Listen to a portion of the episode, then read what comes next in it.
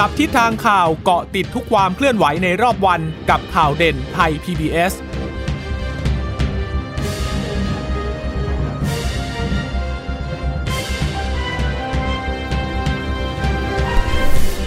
สวัสดีค่ะ สวัสดีค่ะ ตอนรับคุณผู้ฟังสู่ข่าวเด่นไทย PBS นะคะ เราพบกันเป็นประจำทุกวันจันทร์ถึงศุกร์บ่ายๆ แบบนี้ค่ะ อัปเดตข้อมูลข่าวสารที่เกิดขึ้นในรอบวันนะคะ เช่นเคยกับดิฉันจีราชาตาเอี่ยมรัศมีและคุณพึ่งนภาคล่องพยาบาลค่ะ ค่ะ สวัสดีคุณผู้ฟังข่าวเด่นไทย PBS นะคะ แล้วก็คุณผู้ฟังที่รับฟังผ่านทางสถานีวิทยุเชื่อมโยงสัญญาณจากไทย PBS ด้วยนะคะ คุณผู้ฟังสามารถติดตามรับฟังข่าวเด่นไทย PBS ได้นะคะผ่านทางเว็บไซต์ไทย PBS radio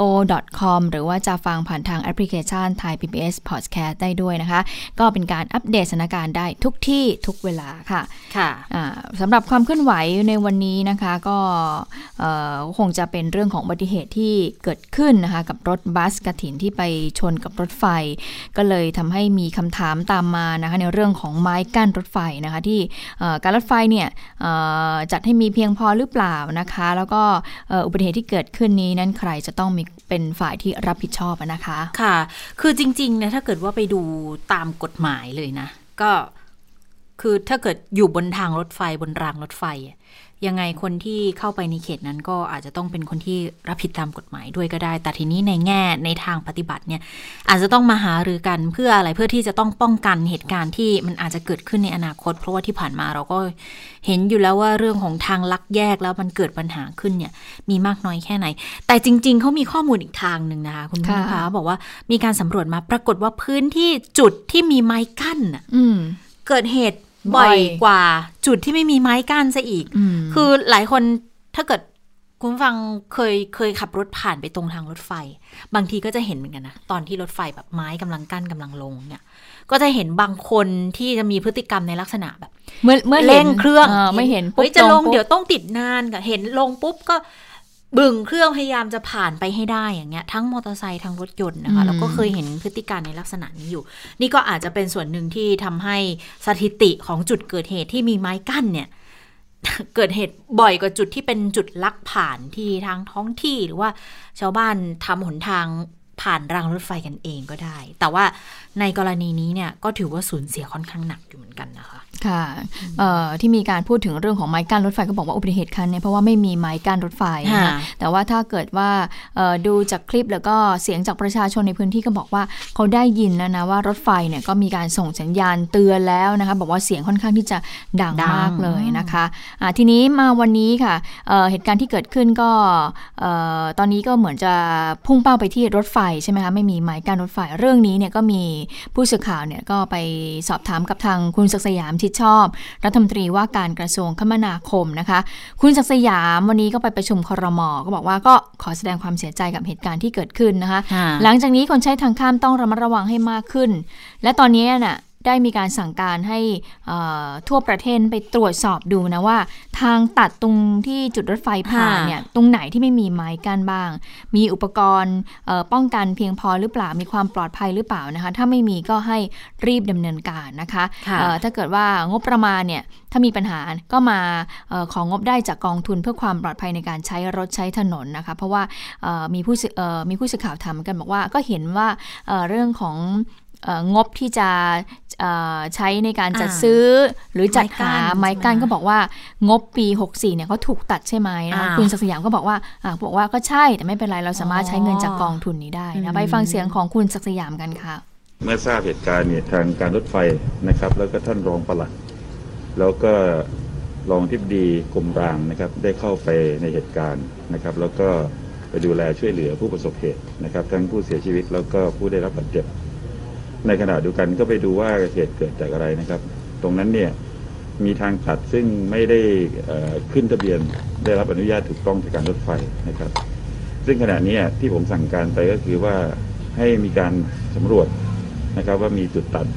ทั้งประเทศเท่าไหร่ที่ยังไม่มีอุปกรณ์ป้องกันความปลอดภัยนะครับ ซึ่งขณะนี้เนี่ยทางกรมรางนะครับ ก็ได้ขอเงินจากกองทุนความปลอดภัยของกรมขนส่งนะครับ ในการที่จะศึกษา แล้วจะดำเนินการติดตั้งให้ครบทั่วประเทศนะครับแล้วก็จะดูว่าตรงที่ขออนุญาตไม่ถูกต้องเนี่ยมีความจำเป็นหรือไม่นะครับที่จะต้องจุดตัดอยู่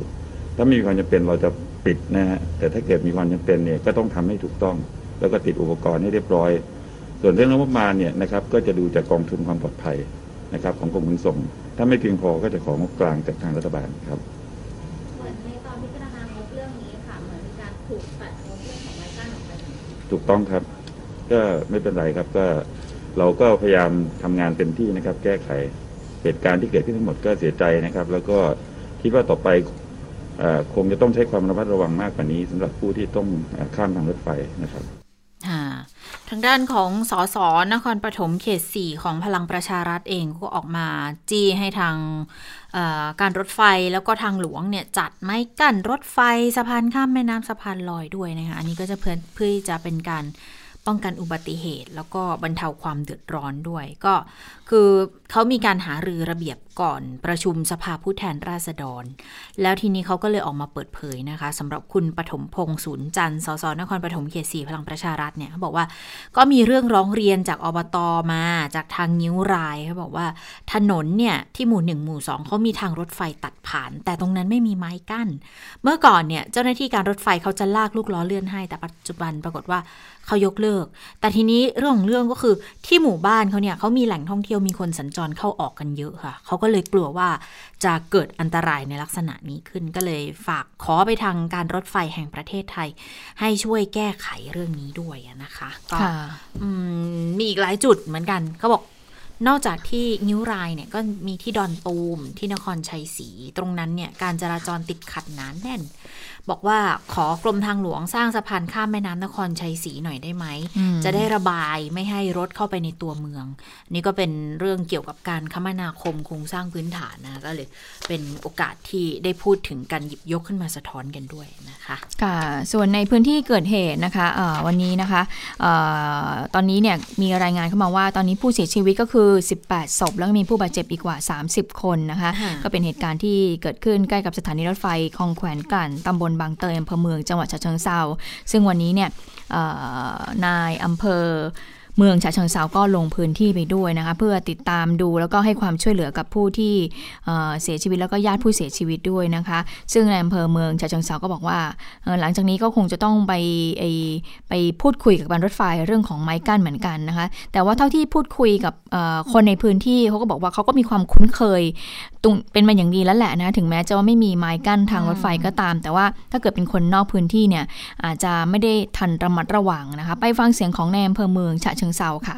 ไม้กั้นที่กั้นนะครับที่กั้นเนี่ยทางเอ่อทางรถไฟก็ได้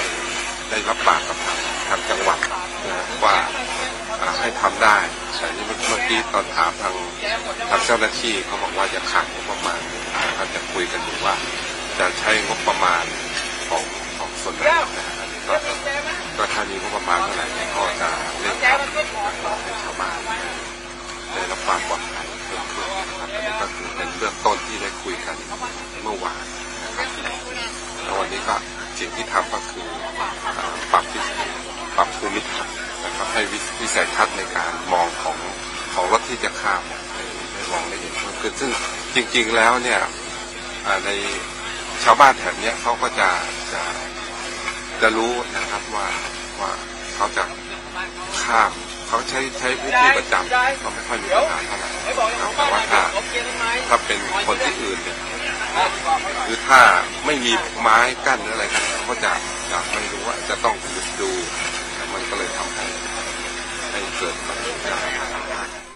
ตอนนี้ก็เลยเป็นเหมือนว่าไม้กั้นเป็นจำเลยไปเลยนะคะอันทีนี้เอ่อทนายนิด้าคุณสรัญญาหวังสุขเจริญนะคะ ก็มีการโพสต์ Facebook เหมือนกัน คุณสรัญญาก็เป็นทนายนิด้าเขาก็พูดถึงกรณีรถบัสกระถินเนี่ยถูกเอ่อรถไฟชนเนี่ยนะคะ ก็บอกว่ามีแต่คนพูดเรื่องเอาผิดรถบัส อยากให้เจ้าหน้าที่รัฐเนี่ยได้ออกมารับผิดบ้าง สัญญาณไฟมีหรือเปล่า ไม้กั้นมีหรือเปล่า ขณะที่รถไฟกำลังวิ่งมาถึงจุดที่เป็นถนน รถอื่นๆ สามารถสัญจรตัดไปมากันได้ วิ่งผ่านไปได้โดยที่ไม่ต้องมีสัญญาณอะไรเตือนเลยหรือเปล่านะคะ และมาตรฐานความปลอดภัยที่รถเนี่ยมีให้ครบหรือไม่นะคะทำไมโยนแต่ความผิดมาให้กับประชาชน รัฐไม่ต้องทำผิดอะไรเลยเหรอ ส่วนนี้การรถไฟ อบต อบจ หรือแม้แต่กระทรวงคมนาคมเนี่ย น่าจะออกมาแสดงความเห็นกันหน่อยนะ การไม่จัดทำอุปกรณ์เพื่อรักษาความปลอดภัยขั้นพื้นฐาน แบบนี้ประมาทไหมคะ อ่าแล้วก็แฮชแท็กแย่มากนะนะคะ แล้วก็บอกได้ว่ารถบัสผิดเนี่ยก็คือไม่ได้เถียงเลยนะคะ ดูจากข่าวแล้วก็เห็นว่าไม่ได้ปฏิบัติตามมาตรฐานความปลอดภัย เช่นหยุดดูซ้ายขวา หรือเว้นระยะตามกฎหมายกำหนด กลับมาที่รัฐ แต่ถามว่ารัฐเนี่ยทำครบแล้วหรือยัง ถ้าไม่ครบเนี่ยเอ่อเนี่ยไม่ประมาทหรือเปล่าก็แฮชแท็กฝากไว้ให้คิดกันนะคะก็เป็นแฮชแท็กของทนายนิดาค่ะ ค่ะ แต่บางทีทางทางฝ่ายการรถไฟเขาก็มีข้อโต้แย้งมาเหมือนกันนะว่า จุดลักผ่านเนี่ยคือบางทีมันไม่ใช่ทางทางที่ทางการรถไฟเนี่ยได้ทำให้เพื่อให้ให้ผ่านทางนั้น จุดลักผ่านก็คือบางทีพื้นพื้นที่อะค่ะเขาเป็นคนที่ต้องหาทางสัญจรกันเองไงมันก็เลยจะมีปัญหาในลักษณะนี้เกิดขึ้นด้วยนะ ก็อาจจะต้องประเมินกันทั้งระบบแหละว่ามันเกิดอะไรขึ้น อันนี้ยังแค่รางเดียวเองนะเนี่ย แล้วถ้าเกิดอีกหน่อยเป็นรางคู่เนี่ย จะทำยังไงอืมเออใช่ไหมคะกำลังก่อสร้างกันอยู่เนี่ยนะคะรางคู่เนี่ยแล้วจะยังไงกันต่อนะอันนี้ก็จริง ๆ ก็อาจจะเป็นบทเรียนที่สำคัญอยู่เหมือนกันนะว่า จะต้องดูแลจะต้องแก้ไขกันยังไงด้วยนะคะค่ะขณะเดียวกันก็มีญาติญาติๆค่ะตอนนี้เขาก็เริ่มไปทยอยอารับศพของผู้เสียชีวิตกันละ เมื่อเช้านี้ที่สถาบันนิติเวชวิทยา โรงพยาบาลตำรวจนะนะคะ ก็มีหนึ่งในญาติของผู้เสียชีวิต พร้อมกับลูกชายของผู้เสียชีวิตเนี่ยเขาก็เดินทางไปรับศพ คือศพของคุณรจนาคำมุนนา อายุ 44 ปี ก็เป็นหนึ่งในหกศพที่ส่งมาพิสูจน์อัตลักษณ์ที่โรงพยาบาลตำรวจแห่งนี้แหละ ทางพี่ชายของของเออน้าชายเขาบอกว่าน้าชาย แต่ดิฉันงงจังทำไมน้าชายอายุ 45 ปี แต่ว่าผู้เสียชีวิตอายุ 44 ปี อืม ไม่รู้ว่าเป็นจะบอกว่าเป็นน้าชายของของของลูกของผู้เสียชีวิตก็ไม่น่าใช่ เพราะว่า เพราะว่าถ้าเกิด45แล้วผู้ตายอายุ44ก็ต้องเป็นลุงหรือเปล่า เอาเป็นว่าเป็นญาติกันแล้วกันโอเคสรุปสรุปเป็นอย่างดีค่ะญาติเป็นญาติค่ะ ก็บอกว่าก็ยังทำใจไม่ได้กับการสูญเสียหลานน่ะหลานสาวอย่างกระทันหัน โอ้ เป็นน้าจริงๆโอ้อ่าก็เป็นญาติกัน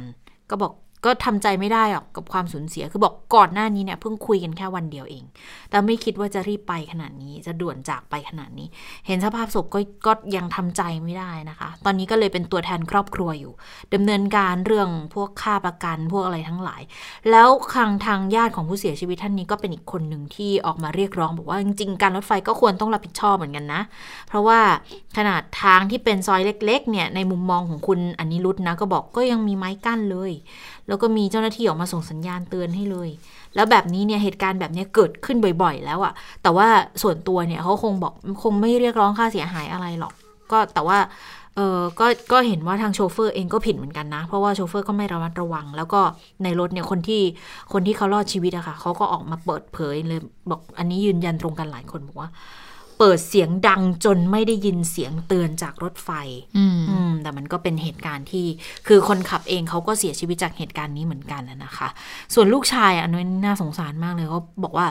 เนี่ยคือถ้าอยากได้อะไรอยากให้แม่คืนมามากกว่าอืมเพราะเขาก็มองว่าคือที่ผ่านมาเขาก็ยอมรับเขาก็ทำตัวไม่ดีกับคุณแม่ก็เลยบอกว่าอืมถ้าคุณแม่กลับมาก็ได้กลับมาเขาก็อยากจะเอ่อ ทำตัวให้เป็นคนที่ดีขึ้นช่วยค่ะคุณแม่เขาด้วยค่ะนะก็เป็นเหตุการณ์เศร้าสลดที่เกิดขึ้น เพราะว่าเป็นเหตุการณ์ที่ไม่มีใครคาดคิดว่าจะเกิดความสูญเสีย เพราะว่าไปงานบุญแท้ๆค่ะเลยนะคะ แต่ว่ากลับมา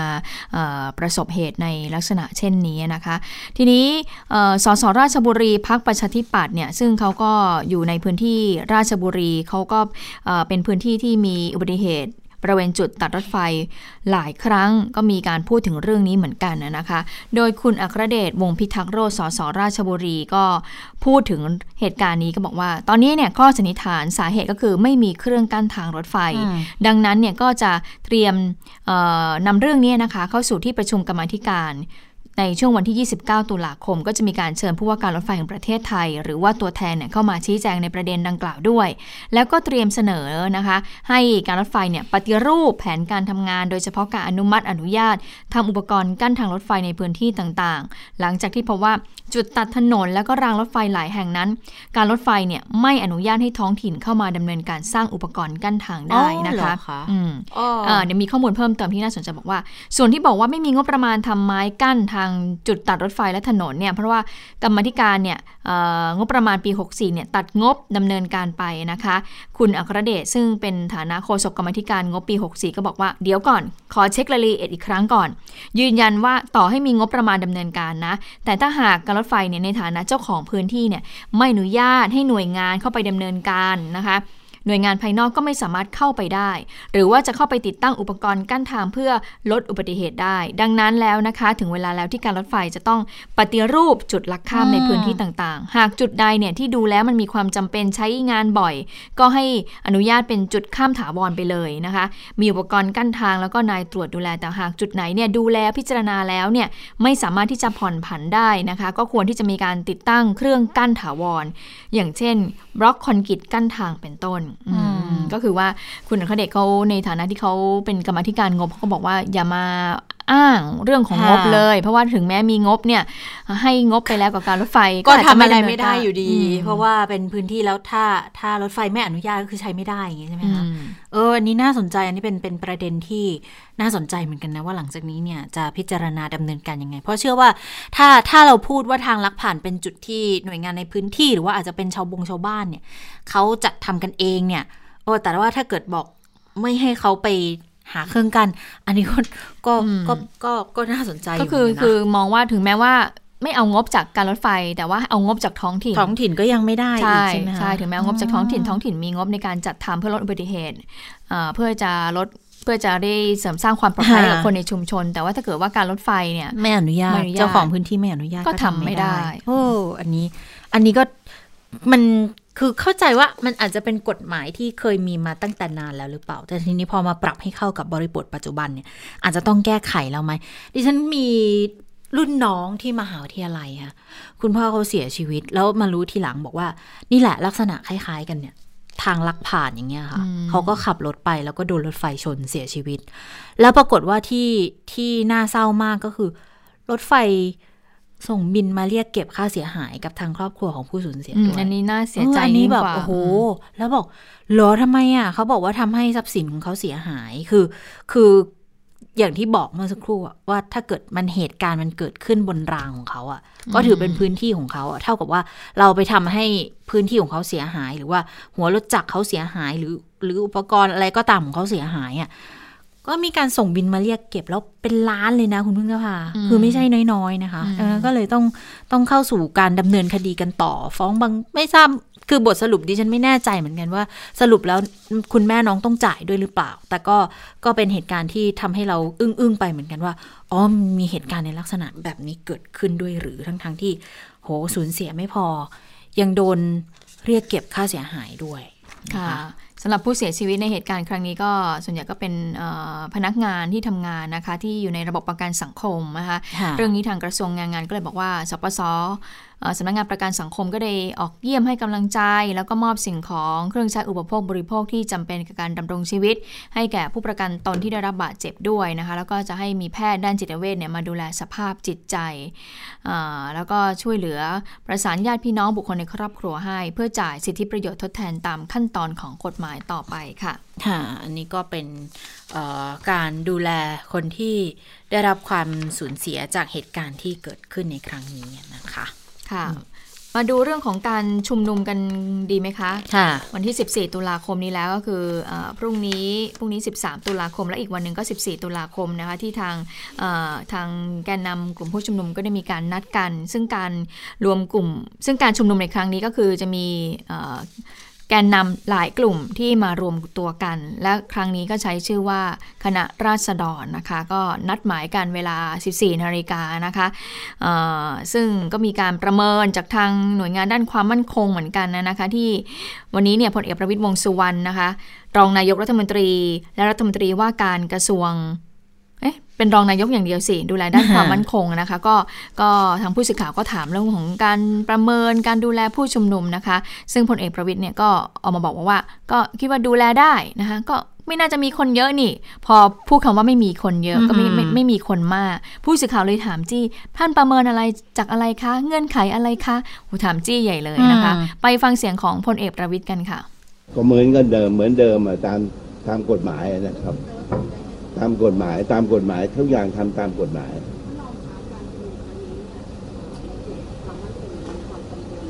ไม่กังวลนะครับนะครับ เพราะว่าเราก็ก็เราก็เราก็อยากจะคุยกับเขาเลยนะเราอยากจะทำความเข้าใจครับ เพราะว่าผมผมก็คิดว่าคงจะมาไม่มากนะไม่ได้ประเมินยังไม่ประเมิน ไม่ประเมินไม่ไม่ประเมินอะไรเลยนะ แต่ว่าคิดว่าเอาอยู่นะ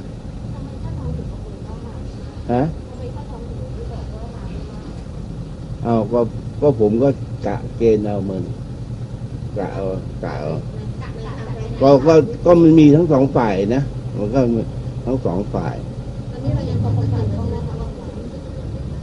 ไม่รู้ผมยังไม่รู้เลย ก็ผมผมจะไปรู้ใจคนไงคุณรู้เหรอ คุณรู้บอกผมหน่อยดิผมก็คิดว่าอย่างนั้นจากฟังจากกระแส ไม่มีไม่มีไม่มีปัจจัยก็ให้เดียวให้ก็ด้วยความเรียบร้อยอะนะให้เรียบร้อย ไม่ให้มีการคุยปะทะกันอืม ถ้าจะให้หน่วยงานที่ดูแลโดยตรงก็คือต้องตำรวจนครบาลนะคะค่ะเอ่อเรื่องนี้พลตำรวจตรีปิยะตะวิชัย รองผู้บัญชาการตำรวจนครบาลก็ยืนยันความพร้อมในการดูแลความสงบเรียบร้อยของกลุ่มผู้ชุมนุมที่เรียกตัวเองว่าคณะราษฎรนะคะเอ่อโดยเอ่อพลตำรวจตรีปิยะบอกว่าแม้ขณะนี้เนี่ยยังไม่ได้รับการประสานจากกลุ่มผู้ชุมนุม ถึงการขออนุญาตชุมนุมเลยนะแล้วแนวทางในการจัดกิจกรรม แต่ว่าทางตำรวจก็จะเน้นจัดกำลังตามสถานการณ์เพื่อให้เกิดความปลอดภัย ทั้งกลุ่มผู้ชุมนุมแล้วก็ประชาชนโดยรอบเอ่อ ซึ่งก็ยังคงใช้กำลังพล แล้วก็แผนปฏิบัติการเดียวกับการชุมนุมเมื่อวันที่ 19-20 กันยายนที่ผ่านมา โดยการปฏิบัติจะไม่มีการพกพาอาวุธอย่างเด็ดขาด โดยตำรวจเนี่ยจะเน้นการเจรจาเป็นหลักป้องกันกลุ่มผู้ไม่หวังดีที่อาจจะใช้สถานการณ์การชุมนุมสร้างความวุ่นวายได้ รวมถึงก็จะป้องกันมิจฉาชีพที่ฉวยโอกาสประทุษร้ายต่อทรัพย์ด้วย โดยตำรวจตอนนี้ก็อยู่ระหว่างการประเมินด้านการข่าวอยู่นะคะในการตั้งจุดตรวจจุดสกัดเพื่อป้องกันเหตุอัญญกรรม ก็แบ่งพื้นที่รักษาความปลอดภัยเป็น 3 วงรอบ ก็คือวงรอบสนามหลวงท่าพระจันทร์ถนนราชดำเนินนะคะ ถัดออกไปก็คือวงรอบอนุสาวรีย์ประชาธิปไตยแล้วก็ถนนราชดำเนินแล้วก็วงรอบตั้งแต่สะพานมัขวานรังสรรค์ค่ะ ทางรองผู้บัญชาการตำรวจนครบาลก็ยังปฏิเสธถึงกระแสข่าวการออกหมายจับแกนนำกลุ่มผู้ชุมนุมด้วยนะ เพื่อที่สกัดไม่ให้มีการชุมนุมในวันที่ 14 ตุลาคมเอ่อทางพลตำรวจตรีปิยะก็บอกว่ายังอยู่ระหว่างการรวบรวมพยานหลักฐานอยู่นะ โดยเฉพาะตามที่เคยมีผู้มาแจ้งความมาไว้จากการชุมนุมเมื่อวันที่ 19-20 กันยายนที่ผ่านมา เบื้องต้นเนี่ยเข้าข่ายความผิดฐานบุกรุก และทำลายทรัพย์สิน ซึ่งตั้งแต่วันที่ 13 ตุลาคม ตำรวจนครบาลก็จะเปิดศูนย์ติดตามสถานการณ์การชุมนุมอย่างใกล้ชิดค่ะ ออนอกจากนี้นะคะทางรองผู้บัญชาการตำรวจนครบาลก็ยอมรับว่า วันที่ 14 ตุลาคมเนี่ยที่เขามีการนัดหมายกันเนี่ยก็อาจจะกระทบกับการใช้ชีวิตของประชาชนในภาพรวมบ้าง เนื่องจากเป็นวันทำงานเนี่ยค่ะมันอืมไม่ใช่วันหยุดเนี่ยนะคะค่ะอีกทั้งบริเวณดังกล่าวเนี่ยบริเวณโดยรอบเนี่ยก็มีสถานศึกษาสถานที่ราชการจำนวนมาก ก็เลยได้สั่งการให้ตำรวจจราจร วางกำลังเตรียมพร้อมตั้งแต่เวลา 10 นาฬิกาของวันที่ 14 ตุลาคมละ พร้อมให้ตำรวจเนี่ยประสานกับโรงเรียนโดยรอบ ประชาสัมพันธ์ข้อมูล เส้นทางเลี่ยงการชุมนุม แล้วก็ให้เผื่อเวลาการเดินทางไม่ต่ำกว่าครึ่งชั่วโมงด้วย โดยเฉพาะในช่วงเย็นค่ะ แต่ว่าเบื้องต้นตำรวจยังไม่มีการปิดการจราจรนะคะ โดยจะให้กลุ่มผู้ชุมนุมเนี่ยอยู่บนทางเท้าเท่านั้น แต่ถ้าหากกลุ่มผู้ชุมนุมเนี่ยลงไปพื้นผิวจราจรตำรวจก็จะวางแผนปิดการจราจรเบื้องต้นก่อน ในถนนราชดำเนินกลาง ตั้งแต่แยกคอกวัว ถึงแยกป้อมมหาการ และถนนดินสอตั้งแต่แยก มหันนบถึงอนุสาวรีย์ประชาธิปไตย ส่วนระดับที่ 2 หากกลุ่มผู้ชุมนุมมีมาก อาจจะมีการปิดจราจรตั้งแต่แยกผ่านพิภพจนถนน จนถึงถนนอัสดาง โดยประเมินเส้นทางที่อาจออได้รับผลกระทบจากการชุมนุมนะคะ ก็ดูแล้วก็มีถนนราชดำเนินราชดำเนินกลาง ถนนดินสอ หลานหลวง ถนนตะนาวสะพานสมเด็จพระปิ่นเกล้านะคะ ก็ขอให้ประชาชนหลีกเลี่ยงเส้นทางดังกล่าวด้วย แล้วก็ให้ไปใช้สะพานอื่นแทน ก็คือสะพานสังฮีสะพานพระราม8สะพานพระพุทธยอดฟ้า ในการสัญจรระหว่างฝั่งพระนคร แล้วก็ฝั่งธนบุรีได้ตามปกติค่ะ ค่ะ ทีนี้ถ้ามาดูเรื่องของสภาความมั่นคงเขาประเมินสักเท่าไหร่นะคะเขาก็มีการให้สัมภาษณ์เหมือนกันวันนี้พลเอกนัทพงษ์นาถพาณิชย์ เลขาธิการสมาคมสภาความมั่นคงแห่งชาติค่ะก็พูดถึงเรื่องของการเตรียมความพร้อม รับมือการชุมนุมของกลุ่มคณะราษฎรเนี่ยนะก็ปักหลักเขาบอกแล้วบอกว่าน่าจะรอบทำเนียบแหละวันที่ 14เนี่ยก็บอกว่าเรื่องนี้เนี่ยทางนายกรัฐมนตรีนะคะก็ได้มอบหมายให้ทางสตชเป็นผู้ดูแลติดตามสถานการณ์ เพราะว่าถ้ามาที่ทำเนียบจริงเนี่ย กังวลไหมกับเหตุการณ์ที่เกิดขึ้น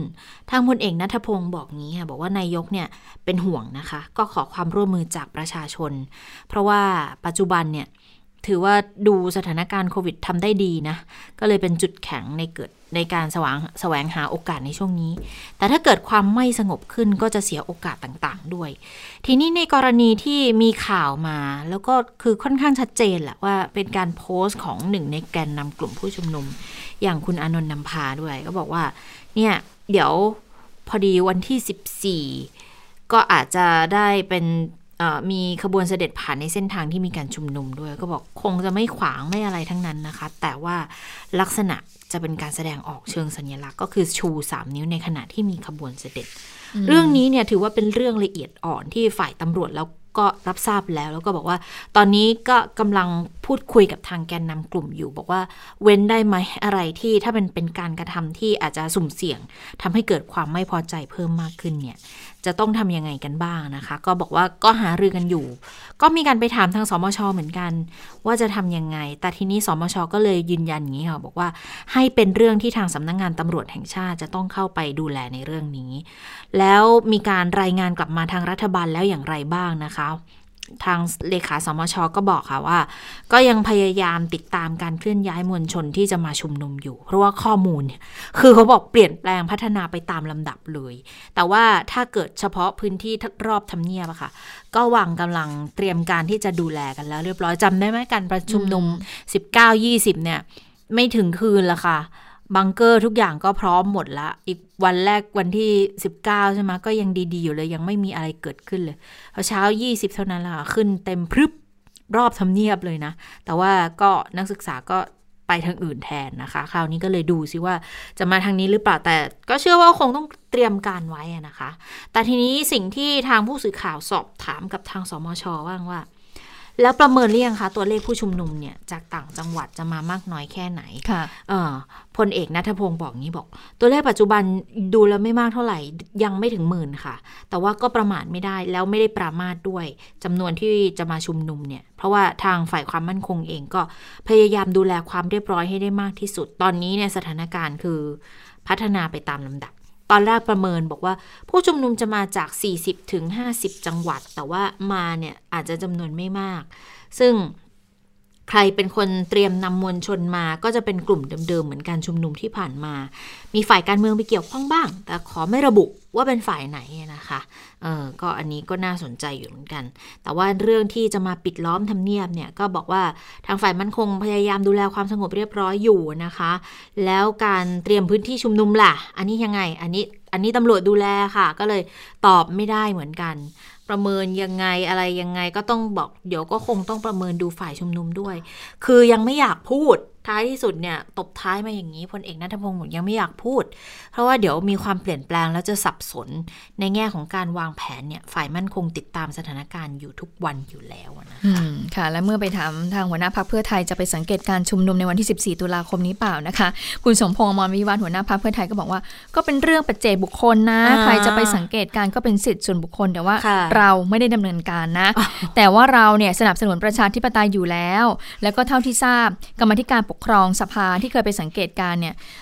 ก็เคยไปมาแล้ว แต่ว่าตอนนี้ยังไม่ได้ประชุมไงเพราะว่าอยู่ในช่วงของปิดสมัยประชุม ก็เลยจึงไม่มีมติให้อนุกรรมธิการเนี่ยไปสังเกตการเหมือนการชุมนุมเมื่อวันที่ 19 กันยายนที่ผ่านมานะคะ และทีนี้เขาก็ถามว่าอาจจะมีสสบางคนไปสังเกตการบ้าง อันนี้ก็ก็คงไม่ถึงขั้นไปตั้งเต็นท์อะไรหรอกนะคะส่วนที่จะมีการตั้งวอรุมติดตามสถานการณ์การเมืองหรือเปล่า คุณสมพงศ์ก็บอกว่าก็มีบุคลากรติดตามอยู่แล้วนะ ในวันที่ 14 ตุลาคมนะคะ ผู้ใหญ่ของพรรคก็อยู่ที่พักเพื่อไทยอยู่แล้วค่ะอืม ค่ะ แต่ว่าก็มีคนหนึ่งคุณวิสารเตชะธีรวัตรสสเชียงรายเพื่อไทยนะคะ ก็บอกว่าคือเขาประเมินว่าไม่น่าจะมีปัญหาอะไร ถ้าเกิดว่าฝ่ายความมั่นคงให้ความสำคัญกับการปกป้องและป้องกันจากการคุกจากการคุกคามของมือที่ 3 เพราะว่าที่ผ่านมาก็มองว่าก็อยู่ในกรอบของกฎหมายนะคะ ดังนั้น 14 ตุลาก็คงไม่น่าจะเป็นห่วงอะไร เพราะดูแล้วข้อเรียกร้องของนักศึกษาเนี่ยทางคุณวิสารมองบอกว่าก็ก็ คือเขาเรียกร้องการมีประชาธิปไตยที่สมบูรณ์ ความจริงใจจากรัฐบาล การแก้รัฐธรรมนูญ แล้วก็ชีวิตความเป็นอยู่ที่ดีขึ้นนะคะ ก็ดูแล้วก็ไม่น่าจะมีอะไรหรอกก็เป็นเป็นการประเมินเบื้องต้นของทางเพื่อไทย แต่ว่าไปไปไปชัดเจนเหมือนคราวที่แล้วไหมก็อาจจะไม่นะ คราวที่แล้วมีการไปตั้งเต็นท์สังเกตการณ์ด้วย คือเป็นของพักเลยแต่ว่าคราวนี้ก็กลายเป็นเรื่องของปัจปัจเจกไปแล้วใช่ไหมมคือใครไปก็ไม่ห้ามอะไรอืมแต่ว่าไม่ได้ไปแบบเป็นเหมือนคณะทำงานแบบคราวที่แล้วแหละแต่ว่าไปแล้วก็อย่าไปชูสามนิ้วนะเพราะว่าเดี๋ยวจะมีคนมาฟ้องเดี๋ยวมีเหมือนปัญหากรณีเดี๋ยวมีปัญหาคุณมงคลกิจไงที่มีใครไปฟ้องเนี่ยจำได้ไหมคุณชะตา ที่ตอนนั้นคุณใช่มงคลกิจใช่เข้าไปด้วยใช่19 20 กันยายนนี่แหละใช่นะคะแล้วปรากฏว่าเอ่อเป็นสสเหมือนกับไปสนับสนุนอะไรประมาณอย่างนี้ด้วยนะคะเขาก็เลยมองว่าน่าจะมีส่วนที่จะทำให้เอ่อผิดกฎหมายหรือเปล่านะคะค่ะเห็นก็ตอนนี้ก็ร้องเรียนกันอยู่เหมือนกันนะคะ ทีนี้มาดูเรื่องของเออการทำงาน ทีมเศรษฐกิจของพลเอกประยุทธ์จันทร์โอชาหน่อยละกันนะคะ วันนี้ได้ครบแล้วนะคะ เมื่อวานนี้เอ่อคุณอาคมเติมพิยาภัยศิษย์ก็ได้มีการเข้าเฝ้า ถวายสัตย์ปฏิญาณเรียบร้อยแล้วนะคะ ก่อนเข้ารับตำแหน่งหน้าที่เนี่ยวันนี้พลเอกประยุทธ์จันทร์โอชา ก็เลยเอ่อมาแถลงข่าวนะคะ พร้อมกับทีมเศรษฐกิจค่ะ ก็มีทั้งรองนายกรัฐมนตรี แล้วก็รัฐมนตรีเศรษฐกิจนะคะ ก็ประกอบด้วยคุณสุพัฒพสุพัฒนพงษ์พันธ์มีชาว อันนี้รองนายกแล้วก็รัฐมนตรีพลังงานใช่ไหมคะ แล้วก็มีคุณค่ะอาคม เติมพิทยาภัยศิษย์มีรัฐมนตรีคลัง แล้วก็คุณมีสันติพร้อมพัฒน์รัฐมนตรีช่วยด้วยนะคะ ซึ่งวันนี้เนี่ยนายกก็แถลงปรากฏว่าซ้ายขวาก็ขนาบด้วยเอ่อหัวเอ่อหัวประกอบด้วยทีมเศรษฐกิจรัฐมนตรีทีมเศรษฐกิจนะคะ นายกก็บอกว่าอ่าตอนนี้ก็ เรียบร้อยละเพราะว่าคุณอาคมเนี่ยเข้าเฝ้าถวายสัตย์ปฏิญาณเรียบร้อยแล้วนะคะ ก็ได้รัฐมนตรีใหม่แล้ว ก็วันนี้เนี่ยก็เลยนำทีมเศรษฐกิจเนี่ยมาสร้างความมั่นใจให้กับทุกท่าน ทั้งในส่วนของสื่อสังคม แล้วก็ประชาชนโดยรวมว่าเราเนี่ยจะทำงานกันอย่างเต็มที่ เพื่อที่จะแก้ไขปัญหาเศรษฐกิจอย่างระมัดระวังที่สุด มาตรการต่างๆ ที่ทำไปก็จะ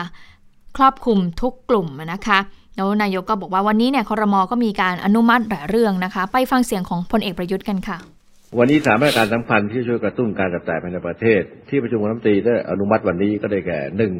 มาตรการเติมเงินในบัตรสวัสดิการแห่งรัฐให้ประชาชน 14 ล้านคนคนละ 1,500 บาทที่อยู่ในขั้นตอนดำเนินการอยู่นะครับ อันที่สองมาตรการคนละครึ่ง กระตุ้นค่าใช้จ่ายโดยประชาชนจ่ายครึ่งหนึ่งรัฐบาลช่วยออกอีกครึ่งหนึ่งนี่คือเรื่อง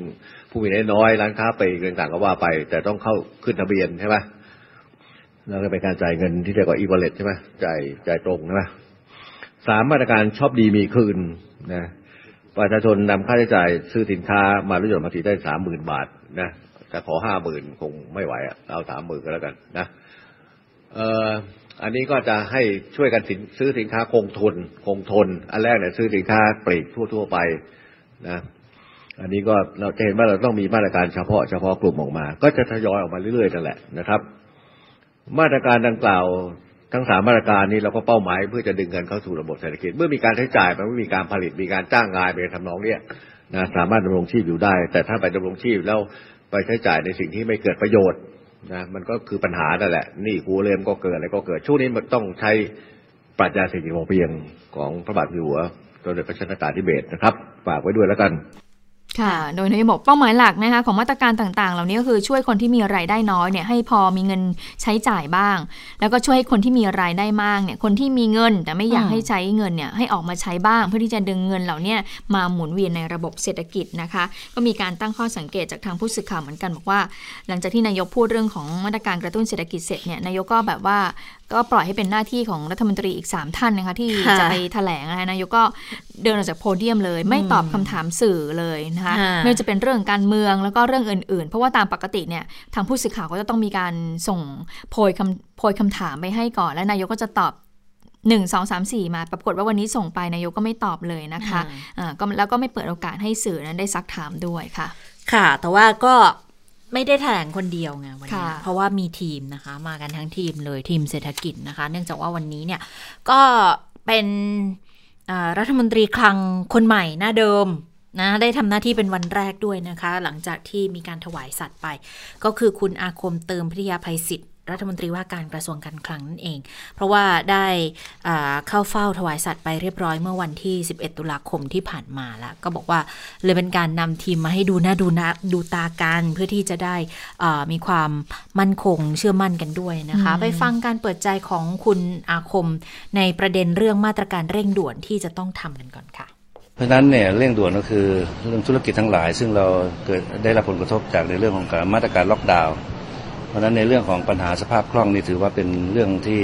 เรื่องใหญ่ เพราะว่าเศรษฐกิจของภาคเอกชนภาคเอกชนและภาคประชาชนก็ประมาณ 70%ของ GDP 20%นั้นก็เป็นส่วนของรัฐนะครับซึ่งแน่นอนที่สุดว่ารัฐเองก็ต้องเข้าไปช่วยดูแลด้วย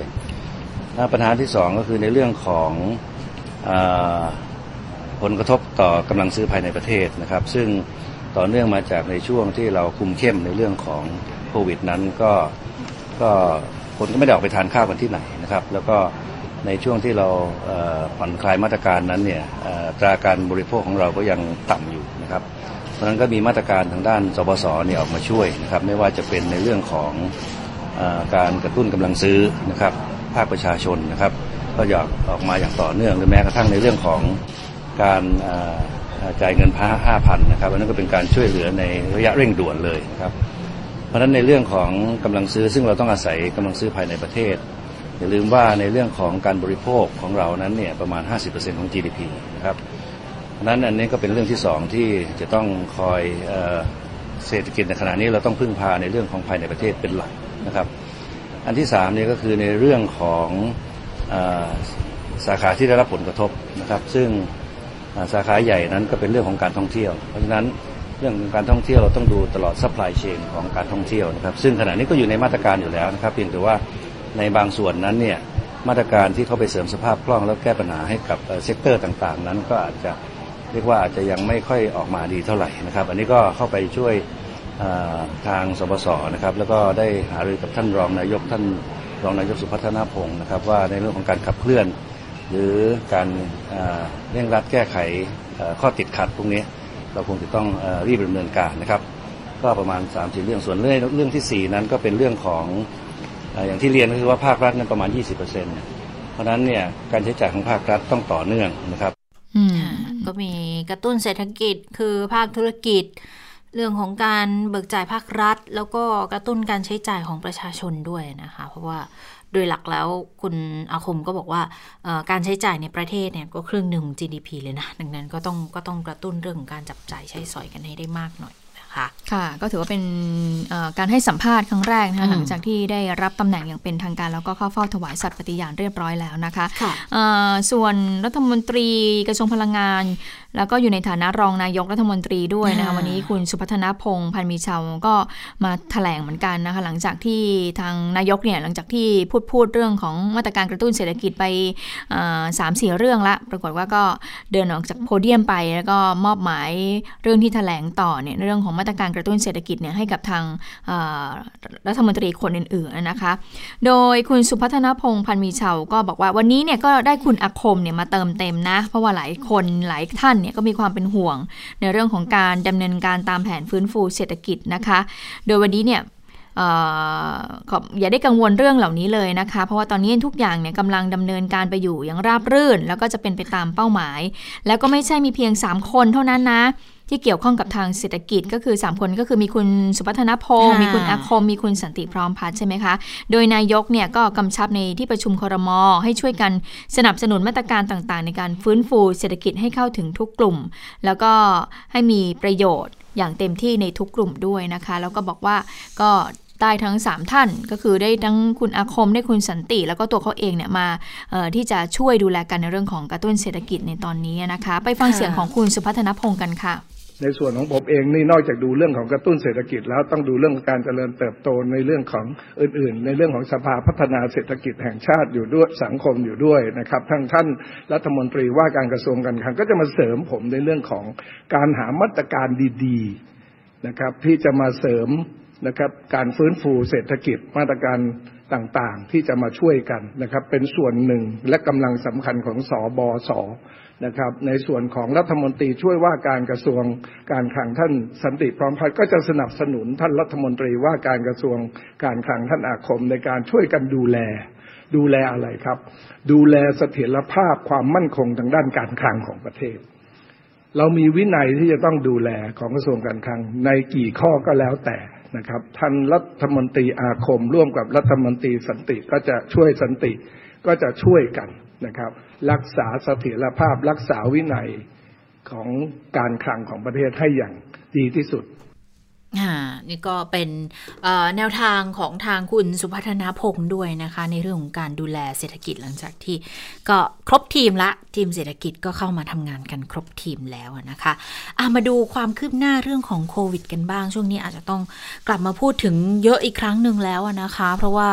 ก็ได้รับทราบกันแล้วว่ามีชนคนขับรถชาวเมียนมา ที่เขาเป็นคนขับรถขนส่งสินค้าเนี่ยเข้ามาปุ๊บแล้วกลายเป็นว่า ติดเชื้อโควิดซะอีกนะคะ ก็เลยต้องดูกันหน่อยว่าคนที่อาจจะมีการสัมผัสใกล้ชิดเนี่ย ก็ต้องตรวจโรคกันที่นี้นะคะ ก็มีรายงานบอกว่าทางที่ปรึกษารัฐมนตรีช่วยว่าการกระทรวงสาธารณาสุขคุณธนิตพลชัยนันนะคะบินด่วนลงพื้นที่อำเภอแม่สอดเลยค่ะ แล้วก็บอกว่าก็จะต้องไปสแกนชุมชนพื้นที่เสี่ยงละ ก็คือจะต้องนำรถพระราชทาน 6 คันเนี่ย ชีวนิรภัยเนี่ยนะคะไปไปสแกนในพื้นที่ด้วย แต่ว่าก่อนหน้านี้ตรวจไปแล้วพันห้าร้อยคนยังไม่พบเชื้อนะ ก็บอกว่า เเดี๋ยวสอทอจะต้องดำเนินการตรวจสารคัดหลั่งของประชาชนในชุมชนต่ออีก 2-3 วัน จะได้มั่นใจกันว่า มาตรการที่ดำเนินมาเนี่ยจะให้ความปลอดภัยให้กับประชาชนได้ทุกคน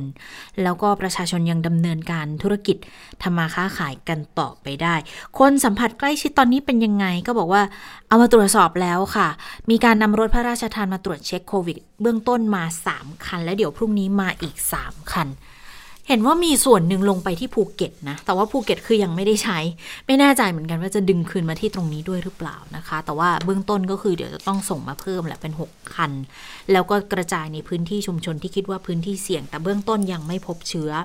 หลายคนมองว่าทางสาธารณสุขทำงานช้าหรือเปล่านะคะ แต่ว่าเขาบอกว่าจริง ๆ เนี่ยทำงานแต่ไม่ได้แจ้งให้ทราบทุกขั้นตอนก็เลยเป็นไปได้ว่าประชาชนจะมองว่าทำงานล่าช้า แต่จริงก็ไม่ช้านะ เพราะว่าเมื่อวานก็เห็นสาธารณสุขก็ออกมาแถลงแบบเรียงหน้ากระดานกันเลยนี่ก็ก็แต่ถ้าถ้าถ้าถามในมุมมองของเจ้าหน้าที่ที่อยู่ในพื้นที่อย่างคุณหมอที่เขียนเพจเรื่องเล่าเรื่องเล่าจากหมอชายแดนนะคุณหมอก็จะบอกว่าค่อนข้างช้าอยู่เหมือนกันนะคะ ที่คุณหมอเนี่ยมันก็ว่าต้องทำงานค่อนข้างหนักอยู่เหมือนกันหน่วยงานในพื้นที่ทำงานค่อนข้างหนัก แล้วจริง ๆ มันควรจะมีการแถลงออกมาตั้งแต่วันที่8วันนั้นเลยนะคะแต่ปรากฏว่าเมื่อวานเนี่ยเพิ่งจะมาแถลงเมื่อช่วงบ่ายเองนะคะค่ะ แต่ว่าเราก็เห็นอย่างนี้มาหลายครั้งแล้วเหมือนกันนะว่าเหมือนกับรอให้ข้อมูลคือครบก่อนแล้วค่อยแถลงแต่จริงๆเนี่ยในทางหนึ่งเราก็มองว่าก็แถลงก่อนเท่าที่รู้ก่อนก็ได้ แต่แต่อย่าลืมว่าเคยมีกรณีที่แถลงเท่าที่รู้แล้วพอรายได้เอ่อรายรายละเอียดไม่ครบเนี่ย อย่างกรณีทหารอียิปต์อะ ใช่ไหมคะเราจะเห็นได้เลยบอกว่า พอรีบออกมาแถลงปุ๊บ กลายเป็นว่ารายละเอียดไม่ครบ แล้วก็อึกอึกอักอักแล้วก็อีกวันค่อยมาแถลง แล้วก็ค่อยแก้ไขข้อมูลทั้งหมดเนี่ย ก็เลยกลายเป็นประเด็นให้วิพากษ์วิจารณ์กันอีก ดิฉันก็คิดว่าอาจจะต้องชั่งน้ำหนักกันแล้วแต่แต่เรื่องของความเร็วเนี่ยเป็นส่วนที่สำคัญ แต่ เหนือสิ่งอื่นใดก็คือ คือไม่ควรให้คนในพื้นที่ก็ต้องมาโพสต์ถึงการโหทำงานหนักกันขนาดเนี้ยก็อาจจะต้องต้องช่วยเหลือกันเพิ่มมากขึ้น แต่เอาละทางรัฐมนตรีอ่าทางผู้ช่วยรัฐมนตรีว่ายังไง ก็บอกก็ก็คือทำงานตลอดแหละ จะมองว่าทำงานช้าก็ได้ แต่จริง ๆ เมื่อวานเนี่ยสแกนหาผู้ติดเชื้อไปแล้ว แล้วผู้บริหารกระทรวงก็ลงพื้นที่ ทีมในพื้นที่ก็ทำงานกันอย่างเต็มที่ผู้ว่าก็ลงพื้นที่ประเมินสถานการณ์ล่วงหน้าว่าควบคุมได้ก็เลยอยากจะให้ประชาชนมั่นใจ บอกว่าควบคุมได้อยู่นะคะวิธีการยกระดับทำยังไง คือ ตอนนี้เนี่ยทางฝั่งแม่สอด รถจากเมียนมาเข้ามาต้องไปจอดจุดกำหนดเลยค่ะบริเวณใกล้ๆด่านแล้วถ่ายสินค้าทั้งหมดไม่ให้เข้าพื้นที่ชั้นในโดยเด็ดขาดก็คือไม่ให้ไปในพื้นที่ชุมชนนั่นเองค่ะ อย่างเมื่อวานเนี่ยผู้ว่าเนี่ย ผู้ว่าเหมือนโดนรับน้องเลยเนาะอืมเพิ่งจะมาทำงานวันแรกเลยค่ะเออดิฉันขออนุญาตเล่านิดนึง เพราะว่าเอ่อช่วงสัปดาห์ที่ผ่านมาดิฉันก็พยายามตามเรื่องของโควิดค่ะเอ่อในเมียนมาแล้วก็ชายแดนก็คือที่จังหวัดตากอยู่ดิฉันก็โทรไปสอบถามตั้งแต่เมื่อสัปดาห์ก่อนแล้วแหละนะคะ เพราะว่าตัวเลขเนี่ยผู้ติดเชื้อก็สูงขึ้นสูงขึ้นอืมใช่ไหมคะทีนี้โทรไปเนี่ยก็บอกว่าผู้ว่าไม่มารับตำแหน่งเลยเหลือแต่รองผู้ว่าอืมรองผู้ว่าจังหวัดตากเพราะว่าผู้ว่าคนเดิมเนี่ยที่พูดเก่งๆที่ดิฉันเคยค่ะสัมภาษณ์เนี่ยตอนนี้ท่านอะคุณย้ายเอ่อย้ายไปยืนเป็นผู้ว่าโยกลำตามพูวงนรอบแล้วเหมือนกับอืมแล้วแล้วเหมือนแล้วเหมือนท่านใหม่คนนี้ก็คือจากผู้ว่าลำพูนเนี่ยย้ายมาที่จังหวัดตากอืม เพราะฉะนั้นเนี่ยแล้วเมื่อช่วงสัปดาห์ที่ผ่านมาดิฉันก็พยายามจะสอบถามปรากฏว่าทางรองผู้ว่าจังหวัดตากก็เหมือนกับก็ให้สัมภาษณ์แหละ แต่ว่าก็จะข้อมูลก็ อาจจะยังไม่กล้าที่จะพูดมากนักก็นะคะต้องก็คงจะรออมผู้ว่าราชการจังหวัดตากก่อนนะคะโอ้อืมโอ้ทีนี้เพราะฉะนั้นช่วงเพราะฉะนั้นเหตุการณ์ที่ผ่านมา ไม่ว่าจะเป็นการประชุมร่วมกับทางภาคเอกชนต่างๆ ก็จะเป็นรองผู้ว่าราชการค่ะจังหวัดที่จะเป็นผู้ที่ไปพูดคุยเอ่อประชุมร่วมกับทางหอการค้าจังหวัดไปคุยกับทางฝั่งเมียนมาด้วยนะคะอืมแต่ทีนี้ก็ผู้ว่าตัวจริงมาแล้วเดี๋ยวอืมคงต้องรีบทำงานกันหน่อย วันนี้เข้ามาทำงานวันแรกด้วย ก็บอกว่าเอ่อ กระบวนการสาธารณาสุขเนี่ยคัดกรองคนใกล้ชิดกับคนที่เป็นชาวเมียนมาที่ติดโควิด -19 เนี่ยค่ะ 70 คนละผลออกมาเป็นลบหมด แต่ว่าต้องกักตัว 14 วันนะ แล้วเดี๋ยวหาเชื้ออีกทีหนึ่งวันที่ 13 ตุลาก็คือวันพรุ่งนี้เดี๋ยวครบกำหนดกักตัวก็ต้องหาอีกครั้งหนึ่งนะคะ ส่วนที่ 2 คือที่ดำเนินการเนี่ย คือไม่ใช่ติดเชื้อในประเทศนะ เพราะเขาเป็นชาวเมียนมาแล้วข้ามฝั่งเข้ามาแล้วพบว่าติดเชื้อก็เลยต้องยกระดับการค้าชายแดนไทย เพราะว่าทางสบคจริง ๆ แล้วเขาผ่อนผันให้ดำเนินการขนถ่ายสินค้าระหว่างประเทศได้นะคะ แต่ทีนี้พอพบชาวเมียนมาติดโควิดเข้า คนขับทั้งสองฝั่งก็เลยต้องต้องขนสินค้าไปกลับภายใน 7 ชั่วโมงค่ะอืมคือไม่ให้พักค้างใด ๆ ทั้งสิ้นนะ แล้วก็มีจุดที่จะต้องถ่ายสินค้ากันด้วย ทีนี้ควบคุมทะเบียนทำยังไง คนไทยที่ส่งของให้เมียนมามารถคันไหนก็ต้องเก็บข้อมูลไว้หมดเลย เตรียมสอบสวนโรค ถ้าพบว่าเข้ามาแล้วติดเชื้อเนี่ย ก็ต้องดำเนินการอย่างเข้มงวดเลยนะคะ เพราะทุกอย่างเนี่ยต้องเป็นตามหลักของกระทรวงสาธารณสุขนะคะ ก็ยืนยันไปบอกว่าก็พยายามทำกันอย่างเต็มที่แหละอืมทีนี้ คือคนในพื้นที่เขาก็ยังกังวลอยู่ดีแหละ เขาก็อยากให้ปิดด่าน แต่ทีนี้โอ้โหพอปิดด่านทางผู้ประกอบการการค้าชายแดนเขาก็กังวลอีกว่าเขาก็ค้าขายไม่ได้มาพักใหญ่แล้วนะ ถ้าปิดอีกก็คงจะกระทบอะนะคะ ก็เลยค่ะต้องต้องผ่อนผันแหละว่ารถเนี่ยข้ามเข้าออกไปมาได้อืมแต่เมื่อวานก็มีเหตุการณ์ชนลมุนเล็กน้อยนะคะเอ่อในเรื่องของการที่เราเนี่ยก็คือกำหนดมีประกาศคำสั่งทางเออรองผู้ว่าจังหวัดตากมา ก็คือว่าถ้าฝั่งนู้นเข้ามายังฝั่งไทยก็ต้องเอ่อ รีบไปรีบกลับภายในอ่าเจ็ดชั่วโมเจ็ดงชั่วโมงใช่ไหมแล้วทีนี้ก็ต้องให้ไป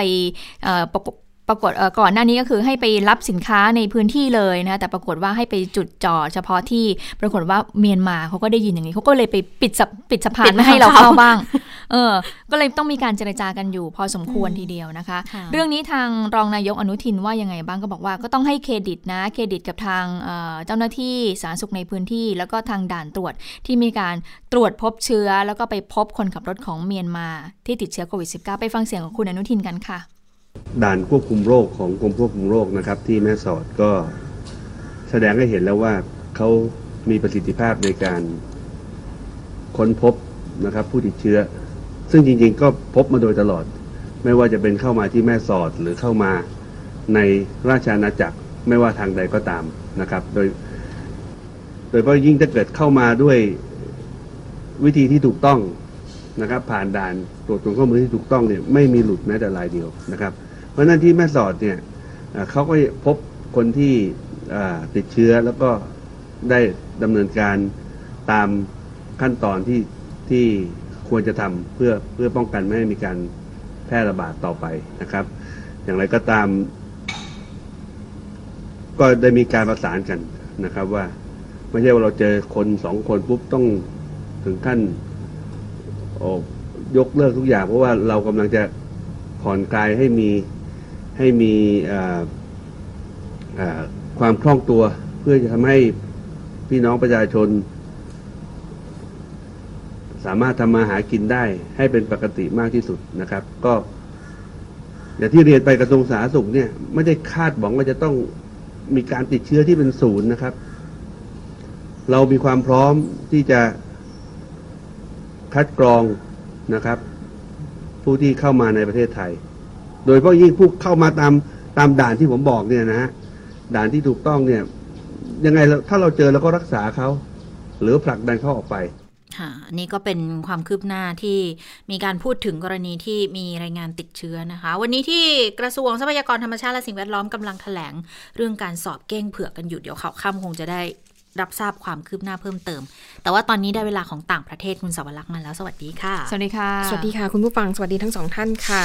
ก็ในช่วงสุดสัปดาห์ที่ผ่านมาประเด็นเรื่องการระบาดของโควิด -19 ก็ยังคงเป็นประเด็นที่มีข่าวขึ้นมาอย่างเรื่อยๆ ต่อเนื่องนะคะ โดยเฉพาะที่อินเดียค่ะ อินเดียนี่มาแรงมาก ๆ อินเดียนี่ช่วงสุดสัปดาห์ที่ผ่านมานะคะ ปรากฏว่าผู้ติดเชื้อเนี่ยเพิ่มขึ้นวันละ 70,000กว่าคน เลยทำให้ตัวเลขผู้ติดเชื้อสะสมอินเดียพุ่งสูงกว่า 7 ล้านคนไปแล้ว ก็คืออยู่ห่างจากอเมริกาประมาณ 6-7 แสน ก็เลยประเมินว่าถ้าหากว่าผู้ติดเชื้อรายใหม่ในอินเดียยังคงเพิ่มขึ้นในอัตราเท่านี้อีกไม่กี่สัปดาห์ โค่นแชมป์สหรัฐอเมริกาแน่นอน อินเดียนั้นอาจจะกลายเป็นอันดับหนึ่งของประเทศที่มีผู้ติดเชื้อมากที่สุดในโลกนะคะ เพราะเขาบอกว่ายิ่งยิ่งเวลาผ่านไปเนี่ยอัตราการเพิ่มขึ้นทีละล้านทีละล้านเนี่ยมันสั้นลงเรื่อยๆนะคะ แน่นอนค่ะ สาเหตุสำคัญที่ทำให้ตัวเลขผู้ติดเชื้อในอินเดียพุ่งสูงขึ้นอย่างต่อเนื่องก็เพราะว่า รัฐบาลภายใต้การนำของนเรนทาโมดี นายกรัฐมนตรีนะคะ ผ่อนคลายมาตรการปิดเมือง แล้วก็เดินหน้าเปิดประเทศ แล้วก็ให้ธุรกิจต่างๆเนี่ยเริ่มกลับมาทำการตามปกติ เพราะว่ามันมีผลกระทบทางด้านเศรษฐกิจหนักมาก ก็เลยต้องจำเป็นนะคะ ก็ต้องเปิดประเทศให้คนได้ทำมาหากิน แต่เขาบอกว่าในอีก ไม่กี่สัปดาห์ในเดือนนี้เขาจะมีเทศกาลสำคัญทางศาสนาของอินเดียเขาก็กลัวเหมือนกันว่าไอ้เทศกาลที่ว่านี้จะไม่คนไปรวมตัวกันมากขึ้น การติดเชื้อก็อาจจะรุนแรงมากขึ้นด้วยนะคะ ส่วนเรื่องของผู้นำสหรัฐอเมริกาค่ะ ก็อาการดีขึ้นเรื่อยๆนะคะ ล่าสุดทรัมป์เนี่ยก็ได้ทวิตข้อความ บอกว่าตัวเขาเนี่ยแข็งแรงดีเต็มร้อยแล้วนะ แล้วก็การตรวจหาเชื้อโควิด -19 เนี่ย พบว่าผลเป็นลบ แล้วก็เตรียมที่จะเดินทางไปหาเสียงที่รัฐฟลอริดา แต่ปรากฏว่ามีบางส่วนใน Twitter ที่ทรัมป์โพสต์เข้าไป แล้วก็ทำให้ทาง Twitter ต้องถึงกับออกมาเตือนเลยนะคะ นั่นก็คือทรัมป์เนี่ยบอกว่าเขาอะหายจากโควิด -19 สมบูรณ์แล้ว ไม่มีความเสี่ยงที่จะทำให้ผู้อื่นติดเชื้อ แล้วก็บอกว่าเขาเนี่ยพอป่วยเป็นโควิด -19 แล้วร่างกายก็มีภูมิต้านทานแล้วนะ Twitter เนี่ยถึงกับออกมาเตือนเลยนะคะบอกว่า โพสต์ของทรัมป์อันนี้อาจจะทำให้เกิดความเข้าใจผิดและเป็นอันตรายได้ แต่ทวิตเตอร์ไม่ได้ลบ แต่ว่าเหมือนกับเขียนคำเตือนมาคล้ายๆ กับ กรุณาใช้วิจารณญาณในการติดตามอ่านอะไรประมาณนี้นะคะ แล้วก็พอไปดูแถลงการของแพทย์ประจำทำเนียบขาว ในแถลงการแพทย์ไม่ได้บอกนะ ว่าผลออกมาเป็นลบ คนที่พูดว่าผลออกมาเป็นลบน่ะคือทรัมป์ ดังนั้นเลยคิดว่าอันนี้น่าจะเป็นสาเหตุว่าทรัมป์เนี่ยเหมือนกับอนุมานเอาเอง แล้วก็บอกว่าถ้าป่วยแล้วมีภูมิต้านทาน ซึ่งอันนี้ก็ยังไม่มีหลักฐานทางการแพทย์ที่ยืนยันว่าเป็นเรื่องจริงนะคะ แล้วก็อีกประเด็นหนึ่งคือเรื่องของการประชามิสัยทัศน์หรือว่าการดีเบต ซึ่งล่าสุดเนี่ยทางคณะกรรมาการที่รับผิดชอบจัดดีเบตก็บอกว่ายกเลิกไปแล้วกันไอ้ดีเบตรอบ 2 ที่จะมีขึ้นวันที่ 15 ตุลาคมนี้ เพราะว่า พอทางผู้จัดงานบอกว่าจะจัดเป็นแบบ virtual นะก็คือใช้วิธีออนไลน์นะคะ ทั้งผู้สมัครทั้งสองฝ่ายอยู่คนละจุดกัน คนดูก็อยู่อีกที่หนึ่งแล้วก็แบบตอบคำถามผ่านออนไลน์ทรัมป์บอก ถ้าจัดแบบนี้ไม่เสียเวลาไปหรอก แต่ไบเดนบอกว่าไม่เป็นไร เดี๋ยวผมก็ตอบคำถามคนเดียวก็ได้ แต่ไปไปมามาทางคณะกรรมการก็บอกว่างั้นก็ยกเลิกไปเลย พอยกเลิกปุ๊บทรัมป์ก็ออกมาพูดใหม่ว่าอ้าวก็หวังว่าน่าจะจัดให้เหมือนเดิมนะ ก็เลยงงๆว่า ตกลงทรัมป์นี่จะเอายังไงกันแน่ เปลี่ยนไปเปลี่ยนมาตลอดเลยนะคะ แล้วก็มีอีกอันนึงค่ะ เป็นผลวิจัยชิ้นใหม่ เกี่ยวกับการคงอยู่ของเชื้อโควิด -19 บนพื้นผิวต่างๆ ซึ่งก่อนหน้านี้เนี่ยก็มีผลการศึกษานะคะที่บอกว่าเชื้อโควิด -19 เนี่ยมันสามารถอยู่บนพื้นผิวเรียบๆได้เนี่ยอยู่ได้นานถึง 6 วัน แต่ปรากฏว่าผลการศึกษาชุดใหม่นะคะ จากคณะนักวิทยาศาสตร์ ของอประเทศออสเตรเลียค่ะเขาพบว่าเชื้อโควิด -19 เนี่ย มันอยู่ได้นานกว่านั้น นานได้ถึง 28 วัน แต่ว่าต้องมีปัจจัยหลายอย่างนะคะหนึ่งคือจะต้องอยู่บนพื้นผิวพื้นผิวที่มันเรียบ อย่างเช่น ธนบัตร หน้าจอโทรศัพท์ เอามือไถๆกันเนี่ย ระวังนะคะเท่านั้นยังไม่พอมันจะต้องมีปัจจัยว่ามันจะต้องอยู่ในอุณหภูมิที่ต่ำและมืดด้วย อุณหภูมิต่ำก็ประมาณ 20 องศาเซลเซียส และอยู่ในที่มืดๆถ้าสถานะ สิ่งแวดล้อมเป็นแบบนี้โควิด -19 เชื้อตัวนี้อยู่ได้ถึง 28 วัน แต่อันนี้เมืองไทยคงไม่น่าเป็นห่วงเท่าไหร่ เพราะว่าบ้านเราเป็นเมืองร้อน เพราะผลการวิจัยพบว่า ถ้าหากมีอุณหภูมิ 40 องศาเซลเซียส เชื้อโควิด -19 เนี่ยจะมีชีวิตอยู่ได้แค่ 24 ชั่วโมงเท่านั้นนะคะ นอกจากนี้ค่ะ ถ้าหากอยู่บนพื้นผิวที่มีรูพรุน เช่นสำลี ก็เวลาที่มีชีวิตอยู่รอดเนี่ยจะน้อยลงหน่อย ถ้าอยู่ในสำลีเนี่ยอุณหภูมิ 20 องศาเซลเซียส อยู่ได้ 14 วันนะคะะดังนั้นคือดูโดยภาพรวมแล้วเนี่ยสำหรับในเมืองไทยไม่ค่อยน่าเป็นห่วงเท่าไหร่ เพราะว่า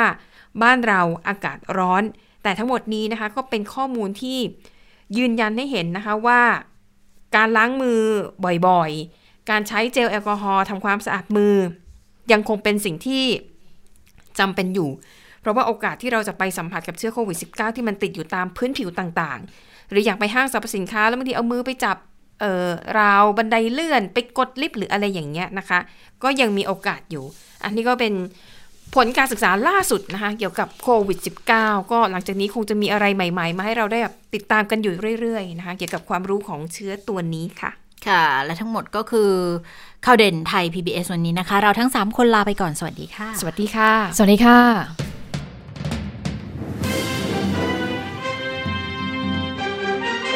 ติดตามข่าวเด่นไทย PBS ได้ทุกวันจันทร์ถึงศุกร์เวลา 15 นาฬิกา ทางไทย PBS Radio และติดตามฟังข่าวได้อีกครั้งทางไทย PBS Podcast